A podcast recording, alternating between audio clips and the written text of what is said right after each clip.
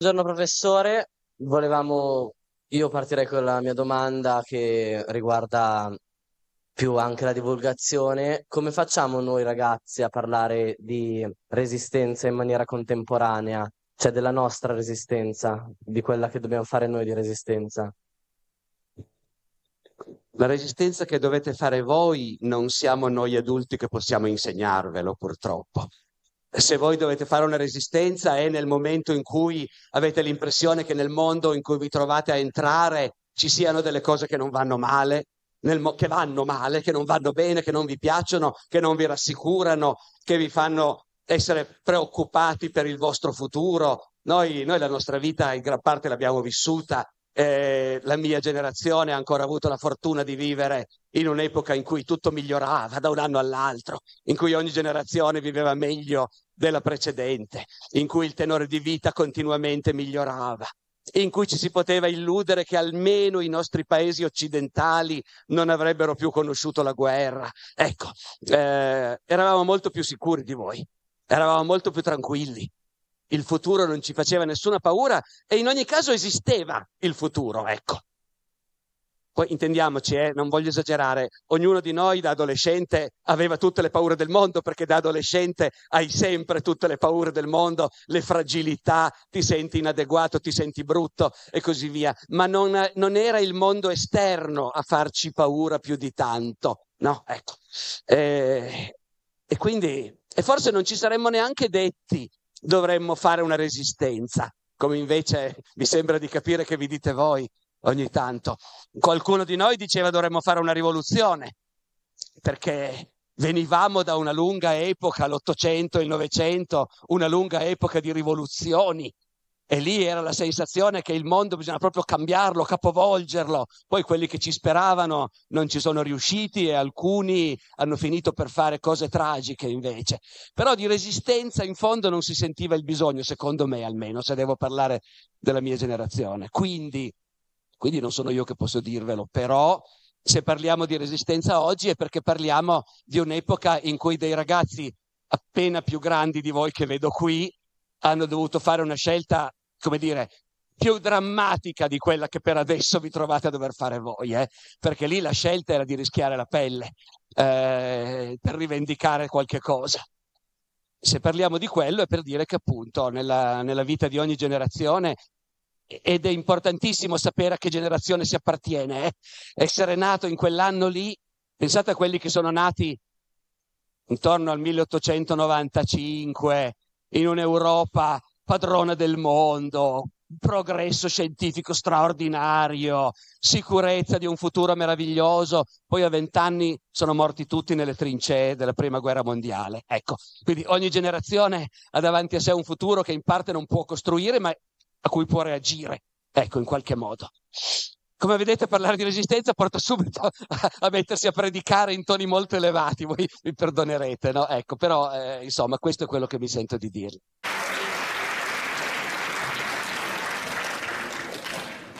Buongiorno, io vorrei partire col chiederle come mai alcune vicende della resistenza sia dei partigiani ma anche dei carabinieri sono quasi sconosciute. Mi viene in mente la deportazione di 2000 carabinieri a Roma del 7 ottobre del 1943 e perché invece meriterebbero più attenzione da parte dell'opinione pubblica ma anche della ricerca storica.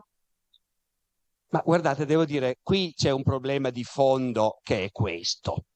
È stato detto prima giustamente che la storia è estremamente complessa e la storia è anche fatta di un'infinità di avvenimenti, d'accordo?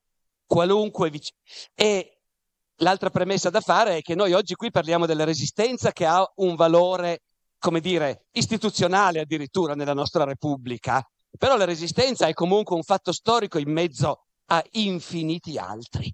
Già per parlare a fondo di resistenza bisognerebbe, e magari poi lo faremo anche se me lo chiederete, parlare di cos'era stata la guerra per l'Italia. Perché la resistenza non comincia di punto in bianco, ma arriva in un'Italia che da anni è in guerra con tutto quello che questo significa. Ognuna di queste vicende ha una quantità di dettagli infinita. Durante la seconda guerra mondiale volevo dirlo dopo se poi me lo chiedevate, ma lo dico fin d'ora. Sono morti sui campi di battaglia 300.000 militari italiani.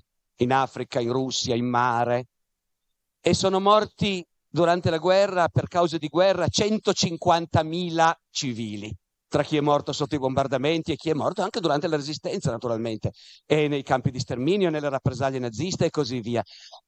E ognuna di, per- di, quel mezzo milione di persone ha vissuto una sua vicenda tragica, no? Ecco, capisce? Gli episodi sono infiniti. Allora, quello che è indispensabile in un paese è che ci siano degli storici che queste cose le studiano, le analizzano, cercano di capirle e, e ne conservano la memoria e mi scusi le giro sempre le spalle, ma, e ne conservano la memoria e permettono a chi in futuro vorrà interessarsene di recuperare queste cose. Ecco, pensare che gli infiniti episodi che meriterebbero di essere conosciuti, siano tutti, come dire, sulla punta della lingua, che si insegnino a scuola magari.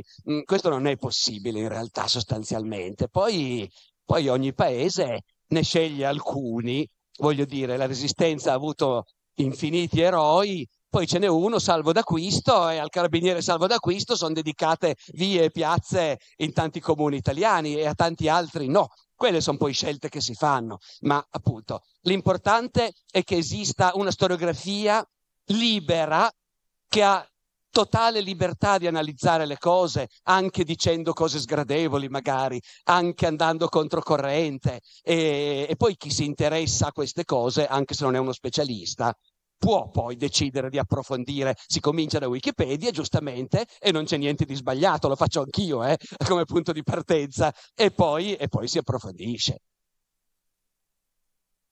Non aspettate sempre per l'applauso, dai, vi ringrazio, non togliamo tempo alle, al dialogo. Giorgio, eh, lei ha mai avuto la possibilità di conoscere una persona che ha combattuto nella Resistenza? Sì, ho conosciuto persone che hanno fatto la resistenza perché quando, quando sono nato io era finita da 14 anni, eh? quindi erano ancora tutti vivi sostanzialmente. E, però devo dire che non ho avuto un rapporto molto stretto. Mm, era un, io professionalmente mi occupo d'altro, di Medioevo per l'appunto. Anche se la storia del Novecento lo capite, è talmente terribile e appassionante che poi uno che si occupa di storia per forza di cose si occupa anche di storia del Novecento, c'è così tanto da leggere, ecco, però non, è, non sono un professionista di queste cose. E, e in realtà, come sempre succede, adesso mi dico, certo, certo che se quando ero innamorato di quella ragazza ai tempi dell'università e suo papà era il maestro Acchiardo che era stato comandante di reparti di giustizia e libertà in Valmaira e io lo incontravo quando andavo a casa sua. Buongiorno, buongiorno. Certo che adesso mi dico, eh, mi sono fermato qualche ora a farmi raccontare e invece non l'ho fatto perché uno vive la sua vita e pensa ad altre cose. Mm, devo anche dire che io, come dire, eh, lo dico, va bene, dai, lo dico. Io ho avuto due nonni che non hanno fatto la resistenza, che erano fascisti, come in tantissime famiglie italiane eh, erano fascisti e uno di, loro, uno di, loro, non è sopravvissuto alla resistenza, è stato preso e fucilato dai partigiani nell'agosto del 44. L'altro invece è sopravvissuto e io l'ho conosciuto, era mio nonno. Era mio nonno, era una cara persona, poi è morto quando io ero ancora bambino, ma ho un ricordo vivissimo di lui. Solo molto tempo dopo mio papà mi ha raccontato che durante la liberazione di Torino, nel, no, nell'aprile del, del 45, il nonno era nascosto in soffitta con una pistola, perché se arrivavano i partigiani si voleva difendere. Ecco, eh, si parlava prima di come è divisivo, no? Il ricordo della resistenza perché l'Italia era divisa, era spaccata e, come dire, le famiglie italiane ancora adesso risentono della parte da cui, da cui ci si era schierati allora.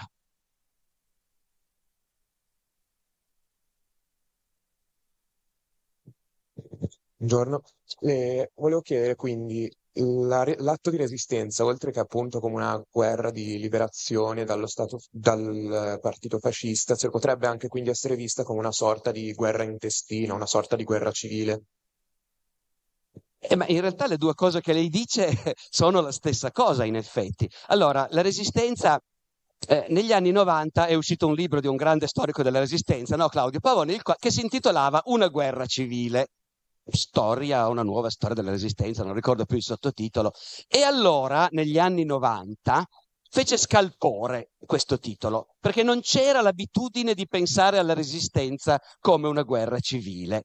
E io ricordo poi che a partire da quel momento sono stato continuamente sorpreso quando mi capitava di leggere fonti dell'epoca della resistenza e ho scoperto che nell'Italia del 44 del 45 tutti dicevano guerra civile. Se ne parlava come una cosa ovvia che c'era la guerra civile. Poi a un certo punto si è smesso di sottolineare questo aspetto e io penso che sia, non so se deliberatamente oppure inconsciamente, forse qualcuno l'ha fatto apposta e qualcuno invece semplicemente ha respirato l'aria che tirava, però si è percepito appunto che la resistenza era comunque divisiva perché una parte dell'Italia stava dall'altra parte e che invece il fatto che fosse stata una guerra contro un invasore straniero, quella cosa lì sembrava indiscutibile sostanzialmente, no? Quindi si è preferito sottolineare quell'aspetto che c'era della resistenza come resistenza degli italiani contro un invasore straniero. E si è messo, non negli studi, ma nella comunicazione, diciamo, no? un po' in sordina l'aspetto del fatto che invece si, tra- si è trattato anche di una guerra civile. Ora appunto, come dire, quando vi dicevo che gli storici queste cose in una società sana le devono poter studiare con la massima libertà, ecco, intendevo dire proprio questo, che deve essere possibile, senza scandalizzare nessuno, per chi come me è convinto che nella guerra civile c'erano quelli che avevano ragione e quelli che stavano dalla parte sbagliata.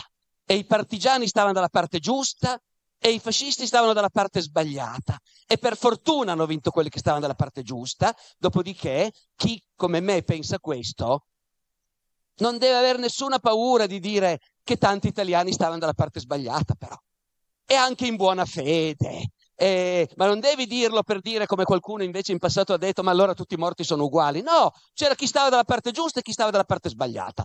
C'era chi, anche quelli in buona fede, aiutavano i tedeschi a rastrellare gli ebrei e mandarli nei campi di sterminio. No, oggettivamente fatto.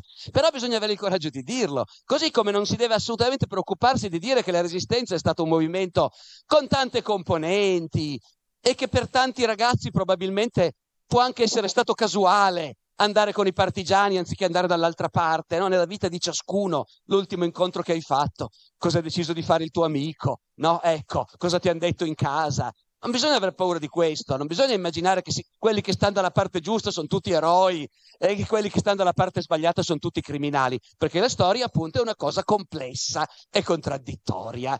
Poter dire questo con la massima libertà, senza che nessuno ti dica, ah ma allora stai denigrando la resistenza, mi spiego, quella è, demo- è fare storia in democrazia, in un, uh, in un paese democratico. E quindi credo che non ci sia nessun problema a dire la verità e ciò che ognuno, qualunque italiano diceva nel 1944, cioè siamo in guerra civile. Dopodiché però poi noi abbiamo anche la responsabilità quando ci troviamo di fronte a quei tanti italiani a cui in famiglia hanno raccontato che Mussolini ha fatto anche cose buone, e che il regime non era così male, e che i partigiani erano tutti dei delinquenti perché si ricordano che hanno rubato la vacca del nonno e quindi a quel punto, no, ecco, eh, il nostro problema, cioè di quel nostro, quelli, di chi la pensa come me e penso molti di noi, è, è di ragionare con gli altri italiani che in casa hanno sentito appunto un'altra narrazione e, e che ci sono e che non puoi scoparli sotto il, sotto il tappeto facendo finta che non ci siano. No? Come gestire questa cosa è una sfida grossa e non è, e non è per niente facile in realtà. Ecco. Buongiorno professore. Secondo lei, dove si trova il confine tra i tentativi eh, di un popolo oppresso di ribellarsi e le azioni criminali di un gruppo terroristico e le azioni dei partigiani, come alcuni asseriscono, sono davvero ingiustificabili? Le azioni dei partiti, lei pensa a azioni come, so, come l'attentato di Via Rasella, per esempio. Allora, Beh, io lo sapevo che accettando di venire qui a parlare di queste cose a un certo punto mi avrebbero fatto una di quelle domande a cui ci pensi tre volte prima di dare una risposta. Perché, perché in realtà noi sentiamo continuamente parlare di diritto internazionale, no? di diritti del, ecco, di crimini di guerra e, e si fa un po' finta che ci siano delle cose precise. Non ci sono delle cose precise, in realtà, non ci sono. Viviamo anzi in una grande confusione, non solo giuridica, ma anche morale. Eh? Eh, noi viviamo in una... E, e, e, da questa confusione non è facile, non si può pretendere di uscirne, certo non usciamo noi adesso oggi, ecco, no?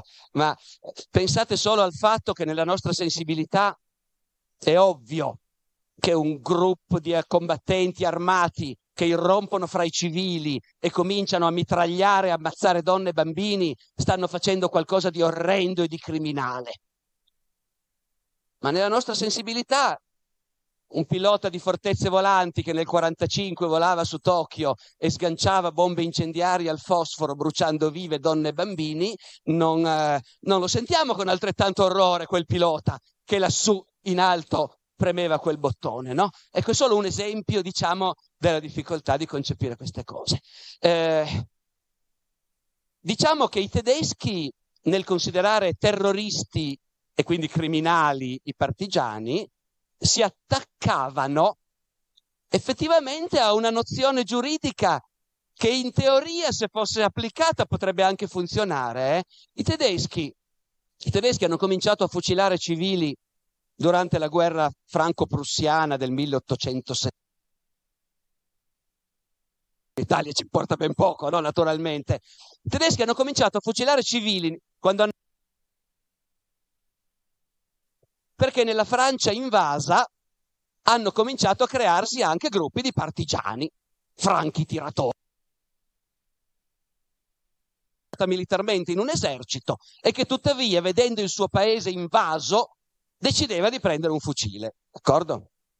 A quel punto i tedeschi hanno detto la guerra legittimamente la possono fare solo i militari in divisa. Chi non è un militare in divisa, se spara sui soldati è un criminale e va fucilato. E di conseguenza hanno cominciato a fucilare civili quando capitavano questi episodi. Poi naturalmente quando entri in quella prospettiva c'è poi una deriva per cui dici in quel villaggio ci hanno sparato. Chi è stato? Non si sa. Va bene, prendiamo il parroco, il sindaco e altri dieci tiriamo, e, e, e, e, li mettiamo contro un muro. D'accordo, ecco. E i tedeschi si sono attenuti a questa regola durante la prima guerra mondiale, quando hanno di nuovo invaso la Francia e il Belgio e fucilato civili a migliaia, eh, e poi durante la seconda guerra mondiale, come sappiamo tutti.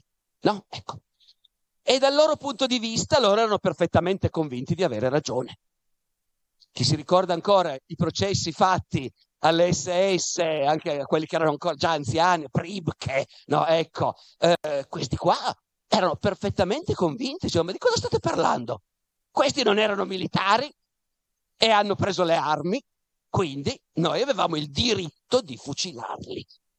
E noi gli diciamo no, non avevate il diritto, perché nelle guerre di oggi i civili sono così coinvolti, e fra l'altro sono vittime dei bombardamenti e così via, che è una pretesa astratta, assurda, pensare che solo chi è in divisa partecipa ai combattimenti. Questo è in linea di massima quello che si è sempre risposto appunto ai tedeschi ed è il motivo per cui poi sono stati condannati come criminali di guerra i tedeschi che fucilavano i civili. Forse in qualche caso in Jugoslavia anche gli italiani che fucilavano i civili, perché naturalmente anche noi nella Jugoslavia o nella Grecia che, che abbiamo occupato durante la seconda guerra mondiale, eh, anche, anche, reparti italiani hanno fatto queste cose naturalmente. No? Ecco. E, e, allora, e allora, certo che da un punto di vista formale i tedeschi erano convinti di aver ragione, e noi siamo convinti che un formalismo di quel genere nel mondo moderno non ha nessun senso e non si può applicare.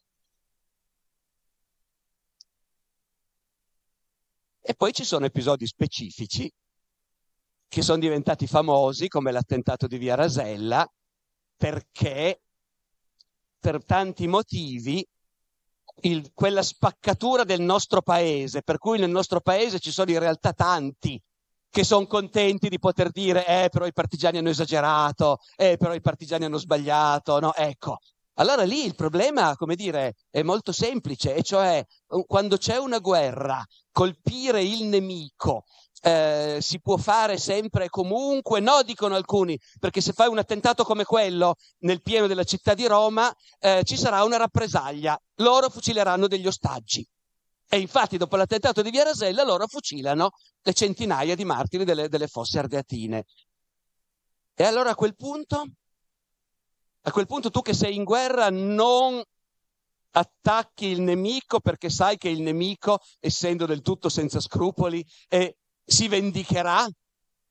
È una scelta morale, naturalmente. Però capite la facilità di dire, eh no, non dovevano farlo perché, perché lo sapevano che i tedeschi avrebbero fatto la rappresaglia, ho capito. E quindi, e quindi non fai la resistenza a quel punto, naturalmente.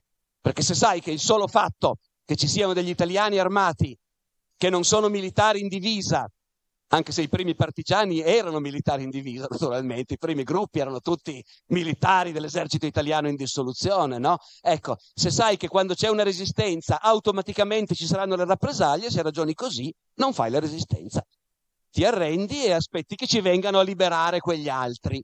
E, e invece aver fatto la resistenza per l'Italia. Ecco, quello che voglio dire è che non ha senso isolare un singolo episodio, la questione è in blocco l'esistenza dei partigiani vuol dire che i tedeschi fucileranno della gente e faranno delle rappresaglie, bruceranno dei villaggi e così via. Poi, più in là di così non ha senso andare. Poi naturalmente, vabbè, ne parlo ancora un attimo perché l'abbiamo in mente tutti, tutta la propaganda che è stata fatta su Via Rasella, no che è stata fatta, che si fa ancora, che questi che sono stati attaccati erano degli innocenti vecchietti eh, per di più italiani, di una banda musicale, era una colonna di polizia militare eh, dipendente dalle SS che sfilava in armi con le bombe a mano alla cintura. Alcune delle vittime dell'esplosione si è poi appurato che è perché gli sono scoppiate le bombe a mano che avevano, che sfilava cantando canzoni militari tedesche per le vie di Roma. No, ecco. Eh, e quei ragazzi che hanno messo quella bomba, su cui si sente dire quei vigliacchi no? che hanno messo la bomba senza... e, poi, e poi i tedeschi hanno chiesto ai responsabili di presentarsi e loro non sono venuti, quei vigliacchi. No? Ecco, quei ragazzi lì hanno organizzato questo attentato in collegamento con i leader della resistenza, in collegamento con il comando della resistenza di Roma, con il Partito Comunista, ma anche con i militari, con il colonnello Montezemolo che ha messo a, disposizione gli esplosivi e questi ragazzi e queste ragazze, eh, se fossero stati presi, sarebbero stati torturati e, e uccisi, d'accordo? Ecco, rischiavano quello. E quanto al fatto che si sente spesso dire, ed è un'invenzione totale, che i tedeschi hanno detto dopo l'attentato di Via Rasella, se i colpevoli si presentano, non fucileremo gli ostaggi. Questo è, una, è un esempio bellissimo della disinformazione di cui parlavi tu.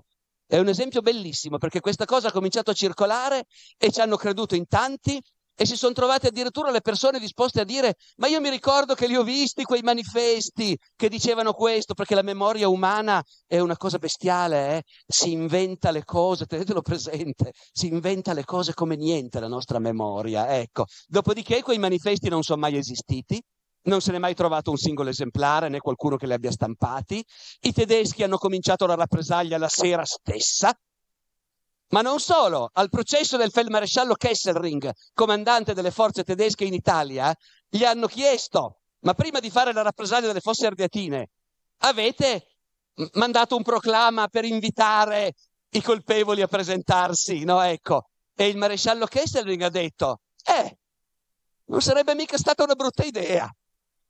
Ergo, appunto, è un bellissimo esempio di come su cose, tanto più le cose sono divisive, come le guerre a cui assistiamo oggi e tanto più la disinformazione prende facilmente piede.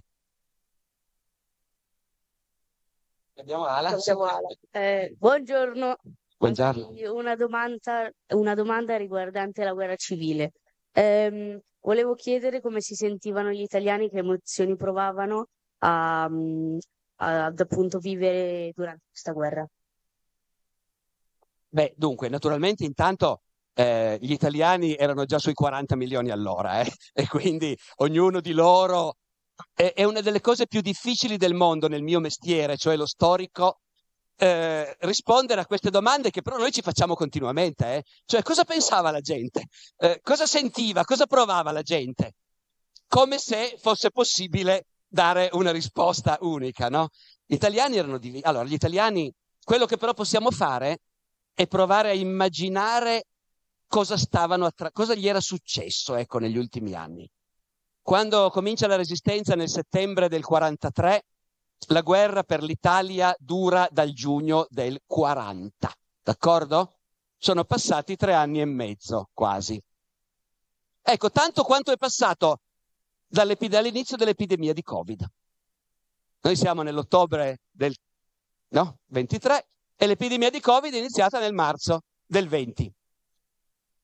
Per noi adulti è ieri praticamente, ma credo che per molti di voi quel marzo del 20 in cui è cominciata l'epidemia di Covid sia una cosa davvero... Eravate bambini, voglio dire. No, ecco. Eh, e voi immaginate se invece dell'epidemia di Covid fosse cominciata la guerra e da allora per tutto questo tempo voi avete finito le medie, siete andati alle superiori, chi l'ha finita insomma, o avete finito le elementari, avete fatto quattro anni di scuola, siete cresciuti enormemente, avete smesso di essere bambini, siete diventati adolescenti e per tutto questo tempo c'è stata sempre la guerra.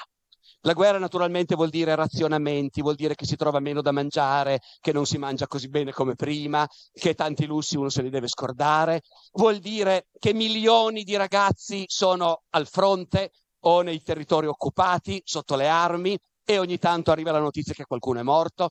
Vuol dire che sui giornali tutti i giorni si va a cercare di capire come sta andando questa guerra e, e, si sa che c'è una propaganda che dice che va tutto bene, ma in realtà poi la propaganda non riesce a nascondere che invece va tutto male, che su tutti i fronti gli italiani sono sconfitti, che centinaia di migliaia di soldati, di marinai italiani stanno morendo e altre centinaia di migliaia sono prigionieri in Russia, in Africa, in America. No, ecco, che tutte le famiglie hanno qualcuno che è morto o che non si sa più dove è finito o che se va proprio bene si sa che l'hanno preso prigioniero e adesso l'hanno spedito in Canada in un campo di concentramento, se va proprio bene, no?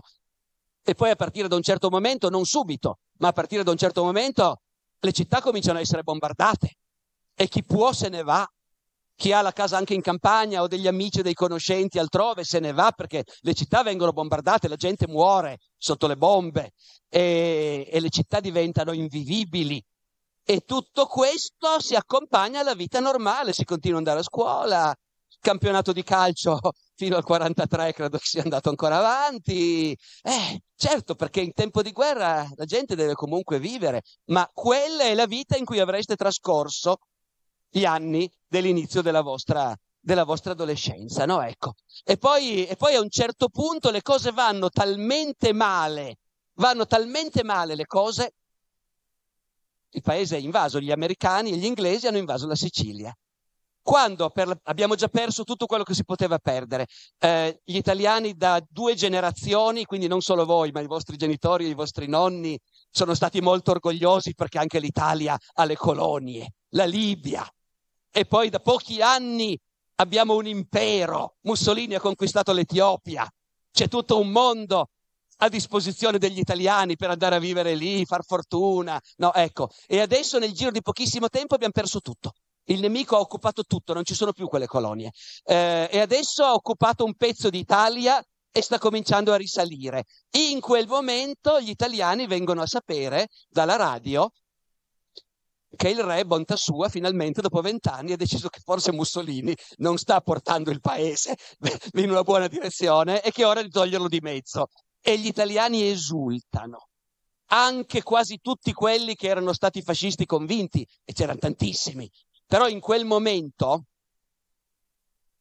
ecco, forse una cosa importante per capire cosa pensavano loro è anche questa, che poi le posizioni si sono cristallizzate. Chi alla fine, durante la guerra civile, era fascista, è rimasto fascista anche dopo, magari senza dirlo, ma nel profondo in realtà. Ma prima Prima gli umori degli italiani cambiavano come cambiano adesso.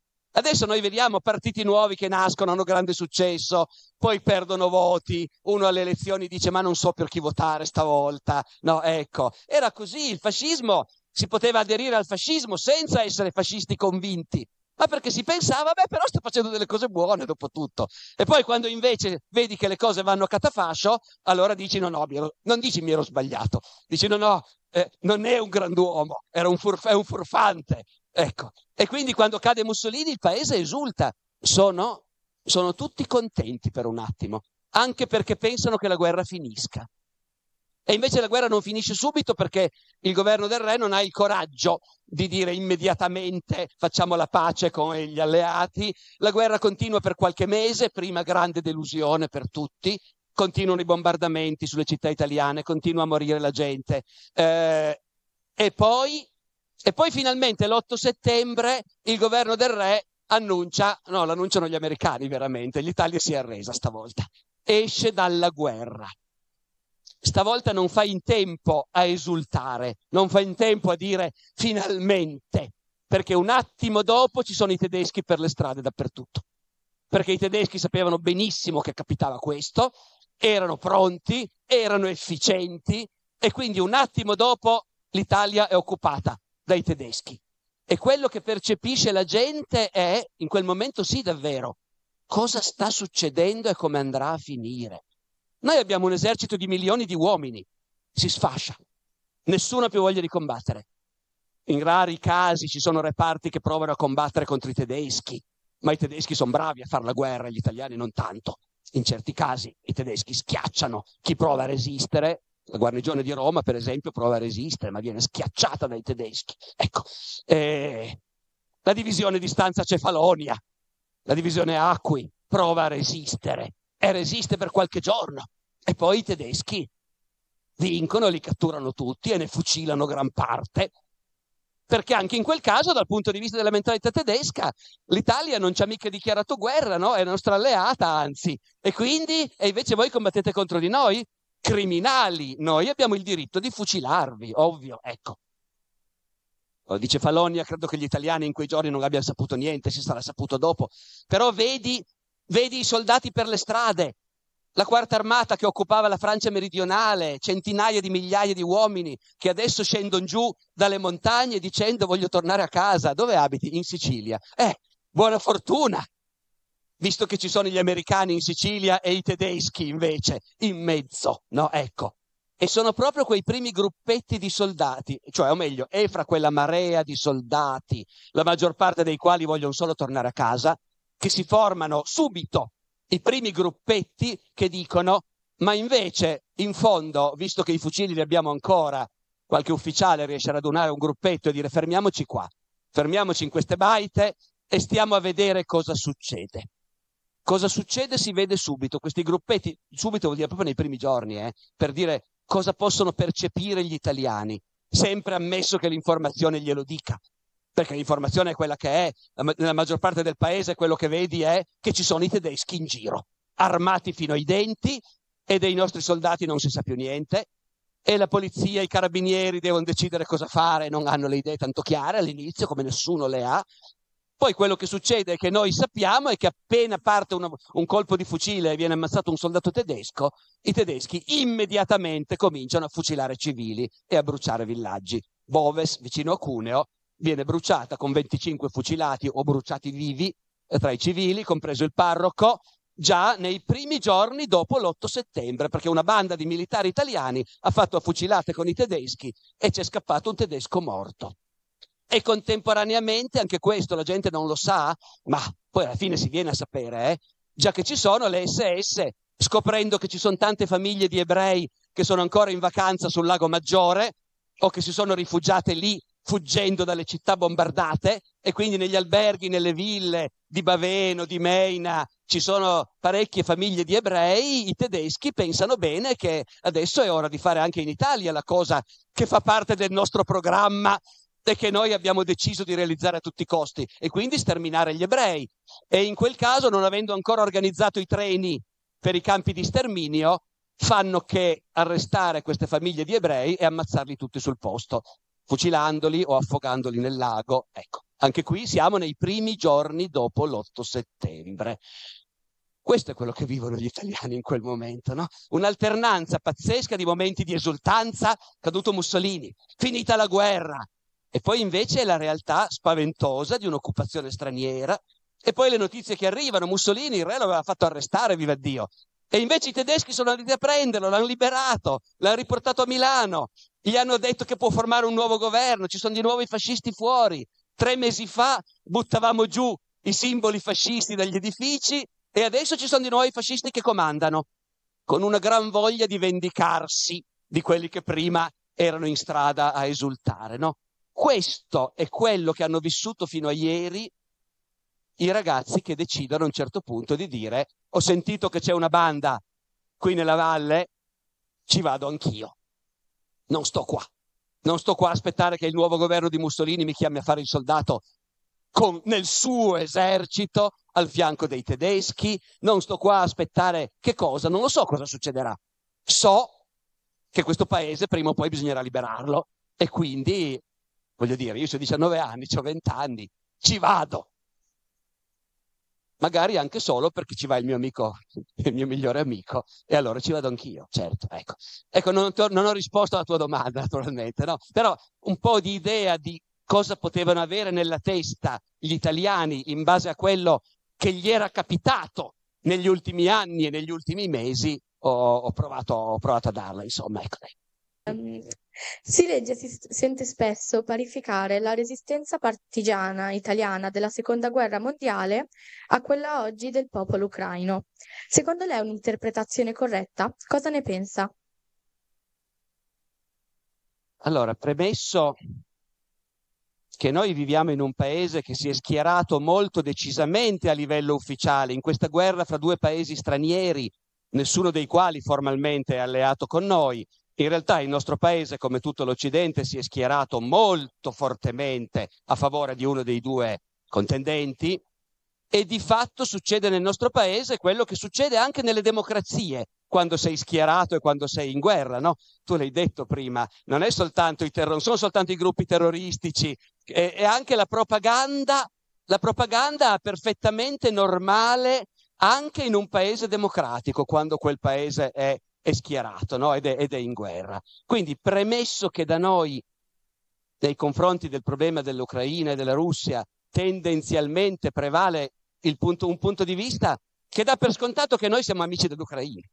E quindi le cose cerchiamo di vederle dal loro punto di vista, quando in realtà il mio mestiere consiste invece non nel dare patenti chi ha ragione chi ha torto, quello lo fa il cittadino che decide di fronte a un conflitto chi ha ragione o chi ha torto e io l'ho fatto anche parlando della resistenza, l'ho detto, c'erano quelli che avevano ragione e quelli che stavano dalla parte sbagliata, ma questo è il cittadino che lo pensa. Lo storico deve analizzare, vedere cosa sta succedendo e vedere quali sono i punti di vista di tutti quanti, no? Ecco. Al limite, perché sia proprio chiaro, lo storico deve anche provare a immedesimarsi con i nazisti che mandavano gli ebrei nei campi di sterminio e provare a capire cosa avevano in testa. Devi fare anche quello, perché il nostro mestiere serve appunto, come dire, a capire il mondo e a capire chi sono gli esseri umani. E detto, fatta tutta questa faticosa premessa, a me sembra che faccia parte un pochino della propaganda dettata dalla simpatia per l'Ucraina, questa assimilazione e questo parallelo. Perché nel caso dell'Ucraina abbiamo due paesi in guerra di cui uno ha invaso l'altro. Ognuno di quei due paesi è convinto, o almeno dei due governi, è convinto di avere delle ottime ragioni per fare questa guerra e il paese che è stato invaso ha un esercito forte, come si è poi scoperto, aiutato da mezzo mondo, non da tutto, da mezzo mondo, perché mezzo mondo non è affatto schierato come l'Occidente, l'India, la Cina, il Sud America, ma d'accordo, ecco, questo esercito sta combattendo una guerra per difendere il suo paese invaso da un esercito nemico. A me sembra che non ci sia niente di comune con la resistenza italiana se non il voler dire quando un paese in guerra con un nemico in casa vede, come dire, un entusiasmo collettivo, una mobilitazione, una voglia di combattere, una voglia di resistere, allora sì, va bene, in questo senso, in questo senso un parallelo ci può essere. Però ricordiamoci anche che la resistenza è stato un fenomeno di enorme importanza per l'Italia di quegli anni, ma che non ha coinvolto tutti gli italiani. Anche lì. E non è solo quello che dicevo prima, che una, par- una minoranza grossa degli italiani continuava a essere più legata a Mussolini e al regime fascista, ma anche proprio al fatto che la resistenza, in quanto attiva, cioè andare in montagna o andare in clandestinità, prendere le armi, rischiare la morte, e peggio della morte anche, quello è stato di una minoranza eroica di italiani. La maggior parte poteva avere più simpatia per gli uni che per gli altri, poteva magari aiutarli quando poteva, non denunciarli. È un fenomeno molto significativo della resistenza e va considerato. Quando si dice quello che io sto dicendo, cioè che chi ha fatto la resistenza attiva è stata una minoranza, però è impressionante quanto poco venivano denunciati, quanto poco la popolazione civile aiutava i tedeschi o i fascisti, anche quelli che magari per i partigiani non avevano tutta quella simpatia, però la sensazione che avevano più ragione loro e che era meglio se vincevano loro, la maggioranza degli italiani ce l'aveva, ma non però al punto di impegnarsi attivamente. Quindi a me sembra che appunto il discorso sia quando un popolo impegnato in guerra contro un invasore vede un'ondata di entusiasmo patriottico, allora volendo si può fare il parallelo, ma con tutte quelle distinzioni che ho detto che alla fine secondo me annacquano molto il parallelo, ecco. Buongiorno, io volevo farle una domanda sempre un po' legata al presente, ma secondo lei noi ragazzi oggi abbiamo ancora qualcosa contro cui resistere o contro cui combattere? A parte che sono io semmai che dovrei chiederlo a voi, se percepite di avere qualcosa contro... Allora, anche qui, eh, parlavo prima di com'è decisivo per la vita di ogni singola persona il momento in cui sei nata, no? E anche il posto in cui sei nato, naturalmente. Eh, allora, eh, voi ora come ora non avete, come non ho avuto io, il problema di dire qui si tratta di continuare a vivere la mia vita normale in una situazione che mi sembra però veramente pesante, angosciosa, difficile, oppure abbandonare tutto, mollare con la mia vita normale e imbarcarmi in qualcosa di completamente diverso in cui posso rischiare la vita, ma che però può dare anche un senso alla mia vita, no? Ecco, a me sembra che a noi oggi, in questo nostro paese, non si, a, a noi, a voi, io sono troppo vecchio per fortuna, comunque, qualunque cosa succeda, a voi in questo momento non si pone questa cosa, ma sapere che c'è, così come, così come al tempo del risorgimento, per citare una pagina della storia italiana che assomiglia abbastanza alla resistenza, eh, perché è una cosa che è stata di grandissima importanza, che ha cambiato l'Italia, che poi a quel punto è stata celebrata come una pagina fondamentale, importantissima della storia d'Italia.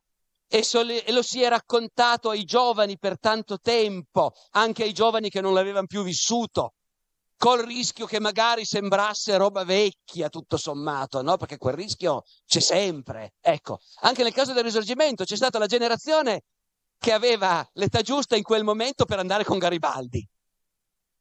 È un momento di grandioso entusiasmo. Tutti quelli che sono partiti con l'idea che stiamo facendo qualcosa di pazzesco, di grandioso. Per come era fatto il mondo allora, era una scelta aperta solo ai maschietti, naturalmente. Eh? Eh, le ragazze comunque, è chiaro che restavano a casa a ricamare bandiere, tutt'al più, ecco, o fazzoletti per quelli che partivano. Però una generazione si è trovata a dire ho davanti una scelta grandiosa. E poi, e poi finito quello sono tornati a casa. E c'era l'Italia unita. E si è cominciato a capire com'è difficile governare l'Italia. E che paese povero era l'Italia a quel tempo.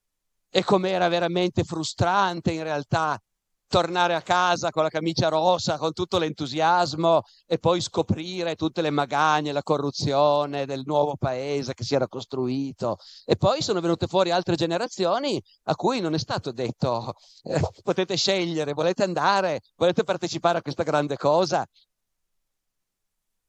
Poi un'altra generazione ancora è stato detto nel 1915 non scegliete, ma gli è stato detto andate mettetevi la divisa grigio-verde, andate in trincea e fatevi ammazzare per la patria. Anche quello è stato detto solo ai maschi, peraltro, naturalmente. Ecco. Eh. E loro non hanno dovuto scegliere. E poi quella guerra è stata vinta ed è cresciuta un'altra generazione a cui hanno detto chi comandava il fascismo, l'Italia è un grande paese, una grande potenza, abbiamo un impero, hanno tutti paura di noi, siamo il paese più civile e potente del mondo. E, e poi, e poi sono successe quelle, mi riattacco a quello che ho detto rispondendo a lui. Sono successe un po' di cose che a quelli che erano cresciuti in quelle scuole con quella propaganda hanno fatto capire che appunto quella era propaganda, era disinformazione. E, e lì di nuovo una generazione ha dovuto fare una scelta. Allora a questo punto diciamo che con l'enorme fortuna che abbiamo tutti, che il nostro paese comunque in guerra in quel senso non è adesso e non è più stato dal 1945, eh? quindi ormai, ormai sono un paio le generazioni che non hanno dovuto trovarsi di fronte a queste situazioni, però appunto il motivo per cui noi siamo qui oggi è di ricordarsi esattamente come il motivo per cui c'è il giorno della memoria, no? Come diceva Primo Levi, ricordatevi che questo è stato. Ricordatevelo, che queste cose sono successe, perché quello che è successo in un modo o nell'altro può ripresentarsi, anche in modi molto diversi, no? naturalmente, e quindi nessuno può vivere al sicuro dicendo, vabbè, io vivo in un mondo sicuro, in un paese sicuro, in un'epoca sicura, quei problemi non li avrò mai. Ecco, questo è l'unica cosa che dovete pensare. Eh, il futuro non lo conosce nessuno.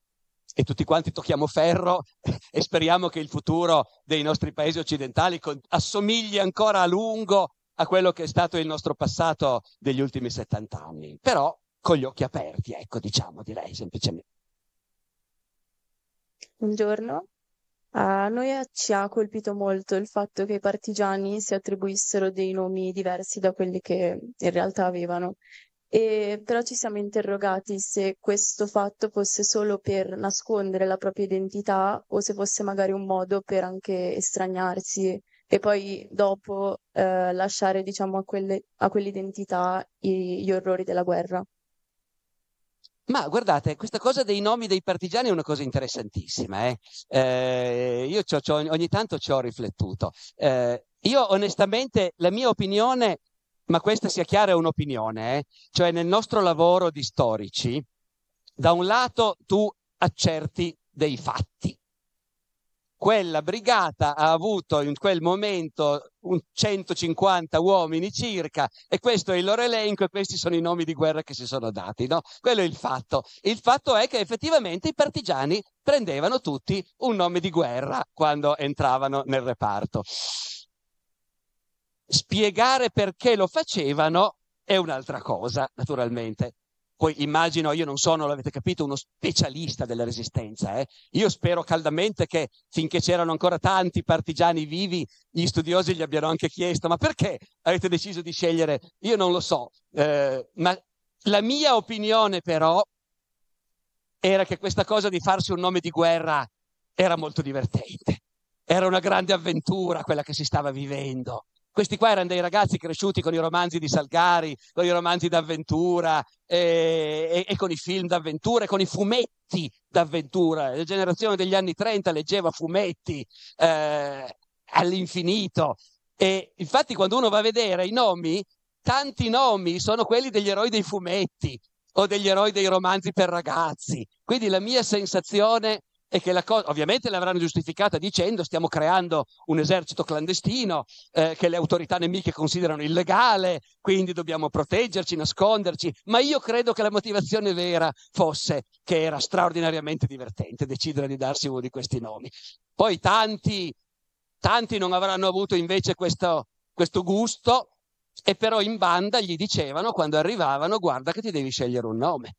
È molto istruttivo per esempio vedere quella percentuale significativa di meridionali che hanno partecipato alla resistenza al nord, c'è una discreta percentuale, adesso non mi ricordo più, ma almeno il 10%, se non di più, dei partigiani operanti al nord erano in realtà meridionali, sia perché c'era già una presenza di meridionali immigrati nelle città industriali, sia soprattutto perché l'esercito italiano che si è dissolto all'8 settembre e che ha fornito molte reclute ai reparti partigiani, ovviamente comprendeva ragazzi che arrivavano da tutte le parti del paese ed erano proprio i meridionali che non potevano più tornare a casa, no?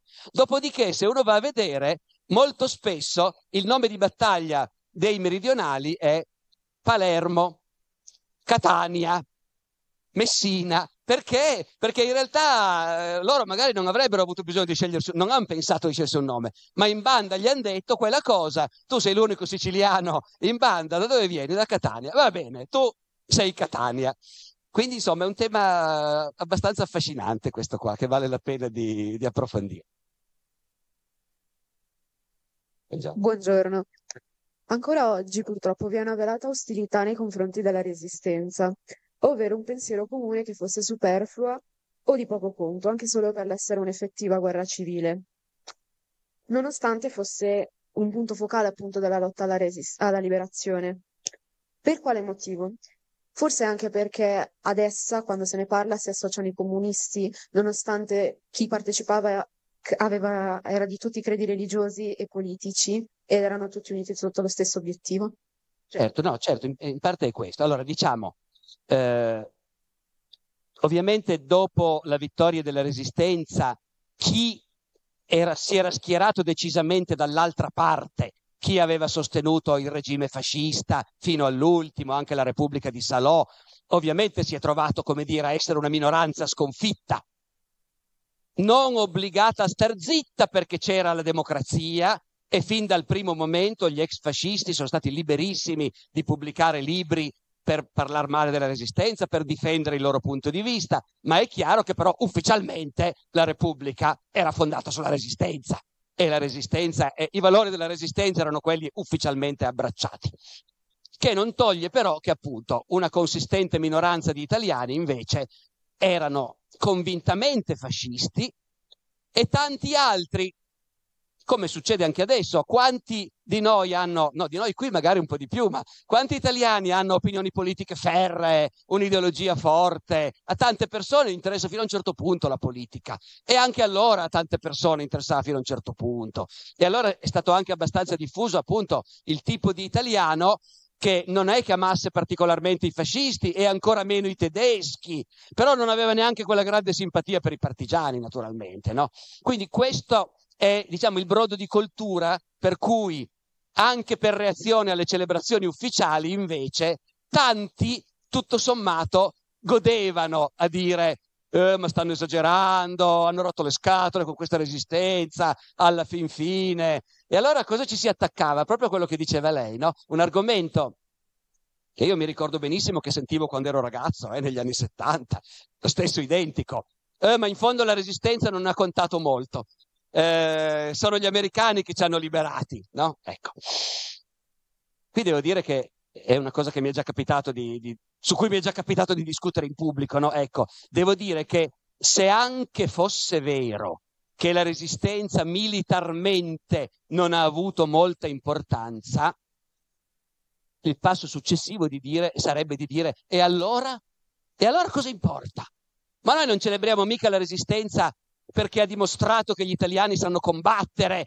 Per carità, anche questo fa anche piacere rievocare singoli episodi della Resistenza in cui reparti partigiani hanno effettivamente combattuto e sconfitto. Fa piacere evocare le repubbliche, la Repubblica dell'Ossola, i territori liberati. Fa piacere rievocare quell'occasione in cui Nuto Revelli al comando di un reparto partigiano dopo che gli americani sono sbarcati nella Francia del Sud e una divisione tedesca dal Piemonte deve assolutamente arrivare al Colle della Maddalena per scendere giù in Francia dove è richiesta e questa divisione tedesca, Nuto Revelli e i suoi partigiani la fermano per otto giorni nelle valli cuneesi, impedendogli di andare avanti. Fa piacere rievocare tutte queste cose e tante altre, però però non è questo il motivo per cui ancora oggi noi siamo qui a parlare di resistenza, ma perché la resistenza ha voluto dire che un pezzo di italiani ha scelto, ha scelto il futuro che voleva eh, o comunque il presente che non voleva,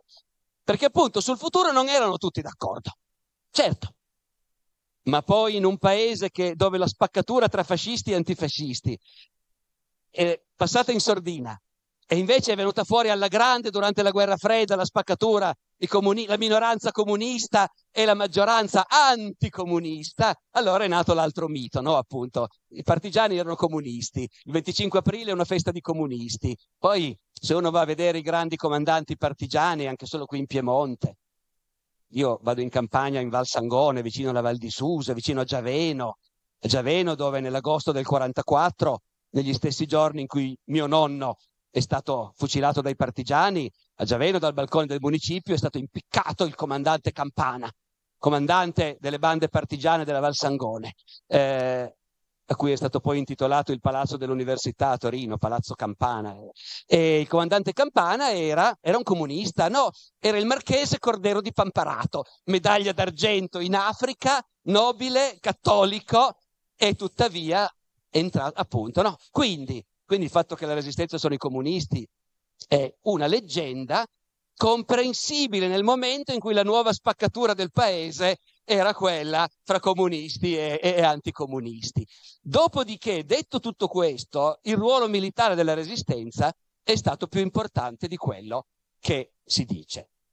Certo non è stato all'altezza della Jugoslavia, dove è nato un intero esercito partigiano che da solo ha rioccupato il paese e che comprendeva anche almeno una divisione italiana, perché anche gli italiani di stanza nei Balcani dopo l'8 settembre hanno provato a tornare a casa e chi non ci è riuscito ha dovuto anche scegliere cosa faccio? Vado con i partigiani, questi sono comunisti, sono jugoslavi, odiano gli italiani, però stanno combattendo contro i nazisti e quindi ci vado anch'io. No, ecco, non è stata all'altezza della resistenza jugoslava, quella italiana va bene, però, però qui lo storico può dire i fatti fatti per una volta, no? E i fatti sono che la guerra dei tedeschi in Italia è stata una guerra difficile e disperata per rallentare l'avanzata degli inglesi e degli americani. Voi capite, loro dopo la Sicilia sbarcano in Calabria, sbarcano in Campania, a Salerno e salgono e i tedeschi cercano di rallentarli.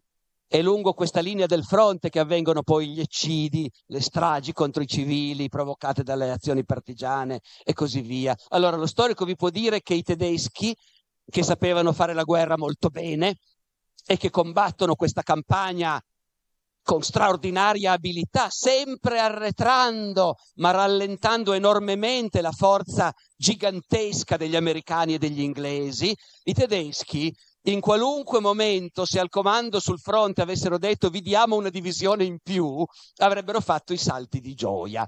Ma nell'Italia del Nord c'erano quattro o cinque divisioni tedesche impegnate esclusivamente nella lotta contro i partigiani. Non saranno state divisioni di primissima qualità, per carità, ma erano lì e al fronte sarebbero state indispensabili. E quando prima parlavamo dell'attentato di Via Rasella a Roma, a Roma la resistenza è più breve che altrove, perché ai primi di giugno del 44 finalmente gli americani ci arrivano. Sapete che gli americani, per loro, prendere Roma era una cosa molto simbolica, era la prima capitale di un grande paese nemico da occupare, quindi hanno fatto di tutto per arrivarci il più in fretta possibile. I tedeschi li hanno rallentati molto, gli americani sono sbarcati sotto Roma, ad Anzio, credendo in un salto di arrivare a Roma. I tedeschi li hanno fermati anche lì, sono rimasti bloccati. Si dice che sui muri di Roma comparissero scritte che dicevano americani resistete che veniamo a salvarvi. Poi finalmente gli americani riescono a uscire dalla sacca di Anzio e a liberare Roma, dove quindi la guerra finisce ai primi di giugno del 44. Fino a quel momento i GAP, cioè i reparti partigiani clandestini operanti in città, avevano compiuto molti attentati, mica solo quello di Via Rasella, molti. Ci sono stati molti attentati, molte rappresaglie, dopodiché il maresciallo Kesselring, comandante delle truppe tedesche in Italia, abilissimo generale, uomo intelligentissimo, che ha coperto crimini enormi, sempre dicendo non è colpa mia, eh, era un bell'uomo, sempre sorridente, lo chiamavano Albert il sorridente, il feldmaresciallo Kesselring. Il feldmaresciallo Kesselring disse poi fra tutte le capitali dei paesi occupati, Roma è quella che ci ha dato più problemi. Non Parigi, non Bruxelles, non l'Aia, Roma. Roma dove ammazzavano i nostri tutti i momenti. Dove le truppe avrebbero avuto un enorme bisogno, le truppe che si ritiravamo dal fronte per un turno di riposo, di poter andare in una grande città a riposarsi e questo noi non potevamo farlo perché a Roma gli sparavano addosso. Ecco, questo ha detto il feldmaresciallo Kesselring per quel che vale appunto sulla efficacia militare della, della resistenza. Buongiorno. Noi volevamo sapere, eh, ci chiedevamo qual è stata secondo lei, quanto è stata importante e fondamentale il ruolo della resistenza partigiana nella costruzione di un'identità nazionale italiana e nel processo di democratizzazione del paese. È stata fondamentale nel momento stesso in cui c'è stata, perché appunto, ragazzi, questi, i nostri, i miei, mio padre c'era già, i miei genitori e nonni uscivano da vent'anni in cui la normalità in Italia non era la democrazia, era la dittatura. E intendiamoci, non è che fosse una cosa nascosta, eh? non è che si facesse finta di essere in democrazia e poi però in realtà c'era l'autoritarismo del governo, come succede oggi in tanti paesi dove governi autoritari, però non è che neghino. No, no, il fascismo dichiarava proprio apertamente la democrazia fa schifo, la democrazia è una cosa sbagliata credere che ci si deve governare dando il voto a tutti, come se gli uomini fossero tutti uguali. Sono sbagli. Il futuro è nostro, cioè di un paese gerarchico dove c'è chi comanda e ci sono i gregari, il gregge che obbedisce. Questo è il linguaggio tipico del fascismo, eh? i capi e i gregari. Lo trovi continuamente nel, nel linguaggio di quell'epoca. E le democrazie sono i paesi deboli, marci, vecchi, corrotti, la democrazia è da buttare via, d'accordo? Ecco. Poi si è scoperto che era da buttare via anche e soprattutto il fascismo, e però non tutti erano d'accordo su questo. A quel punto, diciamo, si è visto che se nel paese, in mezzo a una maggioranza di gente che desiderava solo che finisse la guerra e che si ricominciasse a vivere normalmente, però i giovani, i giovani che avevano voglia di fare qualcosa, i giovani che volevano avere l'impressione di costruirselo il futuro. I giovani che erano disposti a rischiare la pelle, ebbene, di quelli la grande maggioranza si sono schierati con le democrazie, con gli alleati, contro i nazisti e contro i neofascisti. I volontari che sono andati a sostenere Mussolini perché credevano a lui sono stati una piccolissima minoranza. La grande maggioranza di chi ha deciso di rischiare la pelle lo ha fatto perché il paese fosse una democrazia. Poi intendiamoci, la resistenza era un movimento variegato con componenti politiche che si immaginavano la democrazia in modi diversi. C'era chi immaginava la democrazia come poi è venuta fuori, in un paese capitalista, alleato degli americani, liberista in economia e così via. E c'era chi immaginava la democrazia in un altro modo, che magari a noi oggi non sembra neanche tanto democrazia, perché il comunismo, lo sappiamo, ha costruito stati che erano democrazie solo come facciata, ma in realtà però una differenza grande fra i comunisti e i fascisti è che i comunisti non hanno mai detto la democrazia fa schifo, la intendevano a modo loro e l'hanno spesso tradita, ma di per sé che la democrazia e la libertà fossero valori faceva parte anche della mentalità dei comunisti. Poi certo i comunisti non si immaginavano o non desideravano un'Italia come è venuta fuori, avrebbero voluto un'Italia alleata di Stalin e non eh, degli americani, avrebbero avuto, voluto un'Italia in cui magari fare i conti con Agnelli, con i grandi industriali che hanno sostenuto il regime, avrebbero voluto la rivoluzione magari, e poi non l'hanno avuta. Quindi la resistenza, poi chi ha fatto la resistenza si è trovato a vivere in un'Italia che a qualcuno piaceva e a qualcuno no. E già in quel momento diventa un tema della vita italiana il partigiano non contento, il partigiano deluso, il partigiano emarginato che non si riconosce nel paese per cui ha combattuto. Però in ogni caso, al di là delle delusioni di tanti, è chiaro che la direzione che ha preso il paese, che è quella in cui siamo ancora noi adesso, cioè della democrazia, è anche la resistenza che l'ha portata. Poi è chiaro, avendo vinto gli americani, avrebbero imposto la democrazia comunque. Gli americani hanno imposto la democrazia anche in Giappone o in Germania, dove la resistenza non c'è stata. Però nel nostro paese abbiamo sempre pensato che aver collaborato con la, gran, con la superpotenza americana, aver scelto anche noi che volevamo quella cosa lì, anziché farcela imporre combattendo fino all'ultimo contro, come hanno fatto, che so, i giapponesi, ecco, noi nel nostro paese abbiamo sempre pensato che sia una cosa di cui essere abbastanza orgogliosi. Ecco, quindi tutto qui. Ah. Buongiorno. Nel movimento della resistenza c'erano differenze di classe sociale, di appartenenza politica, livello di istruzione e genere, eh, perché era costituito prevalentemente da giovani. Ma quindi era davvero un po- movimento inclusivo? Era un movimento inclusivo, sì, certo, perché in quel momento, in quel momento, chi viene da te, tu lo accogli, senza stare a chiedergli chi è. Oppure no, dipende in realtà.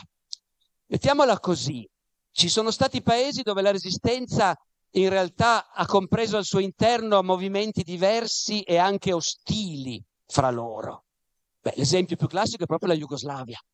La Jugoslavia è impressionante perché il grande esercito partigiano di Tito, comunista, che ha vinto la guerra in Jugoslavia e che citavo prima, però all'inizio coesisteva con un altro movimento eh, partigiano, conservatore, monarchico, antisemita anche, però ostile agli invasori tedeschi e italiani. E questi due movimenti partigiani in realtà si sono fatti la guerra alla fine.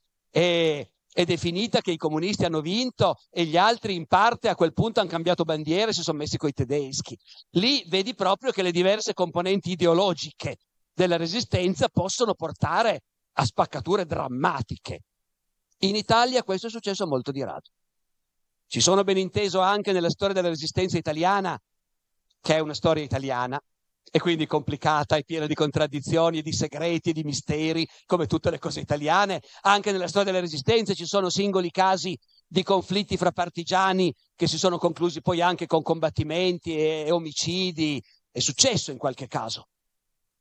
E anche qui quella parte di opinione pubblica che ha piacere di sentir parlare male della resistenza, quelle cose lì le ha sempre tirate fuori molto, no? Ecco, in realtà rispetto all'ampiezza di quel movimento, questi episodi veri hanno una rilevanza minima.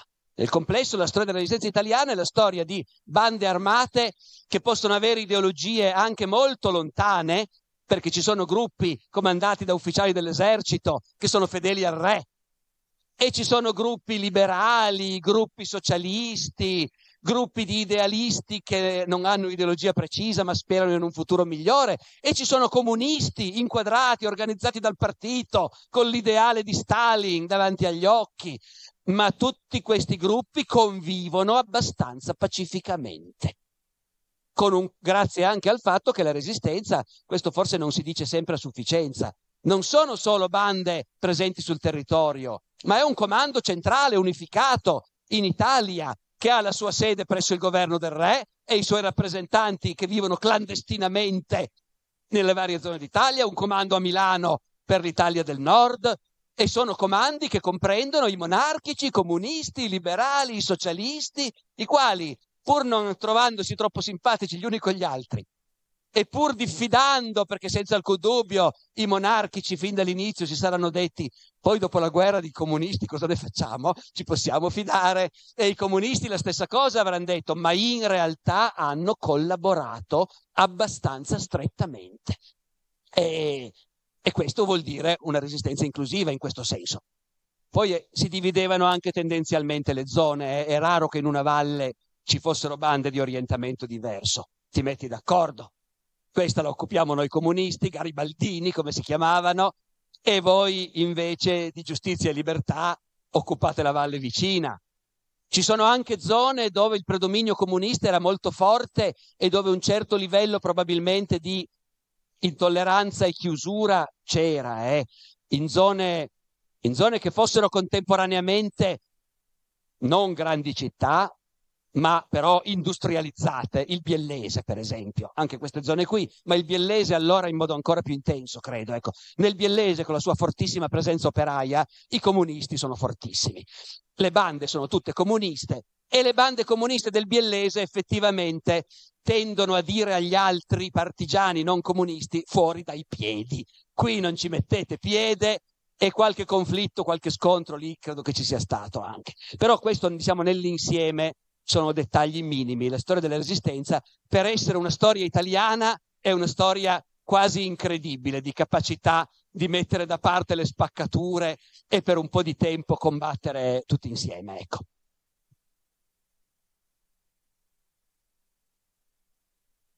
Eh, qui potremmo andare avanti perché hanno ancora però per ragioni anche di, di, di, di organizzative di seguito ci fermiamo qui. Eh, cosa possiamo dire? Una cosa. Professor Barbero è famoso per tante cose, ma per essere un influencer della storia. No? Oggi va di moda questo termine influencer, che voglio dire soprattutto ai giovani qui. Io faccio una domanda adesso al professor Barbero. Quante ore studia? Beh, diciamo, dire non faccio nient'altro sarebbe forse eccessivo, però è un'approssimazione alla realtà comunque fondamentalmente. Poi ci sono alcune altre cose nella vita, oltre a studiare la storia, che vale la pena di coltivare. Eh? Anzi, direi che ci sono una o due cose decisamente più divertenti che non, che non studiare la storia, ma non molte altre. Quindi io cerco di riservare qualche spazio per quel paio di altre cose importanti e per, ovviamente per l'amore e per la vita privata, ma poi per il resto io studio.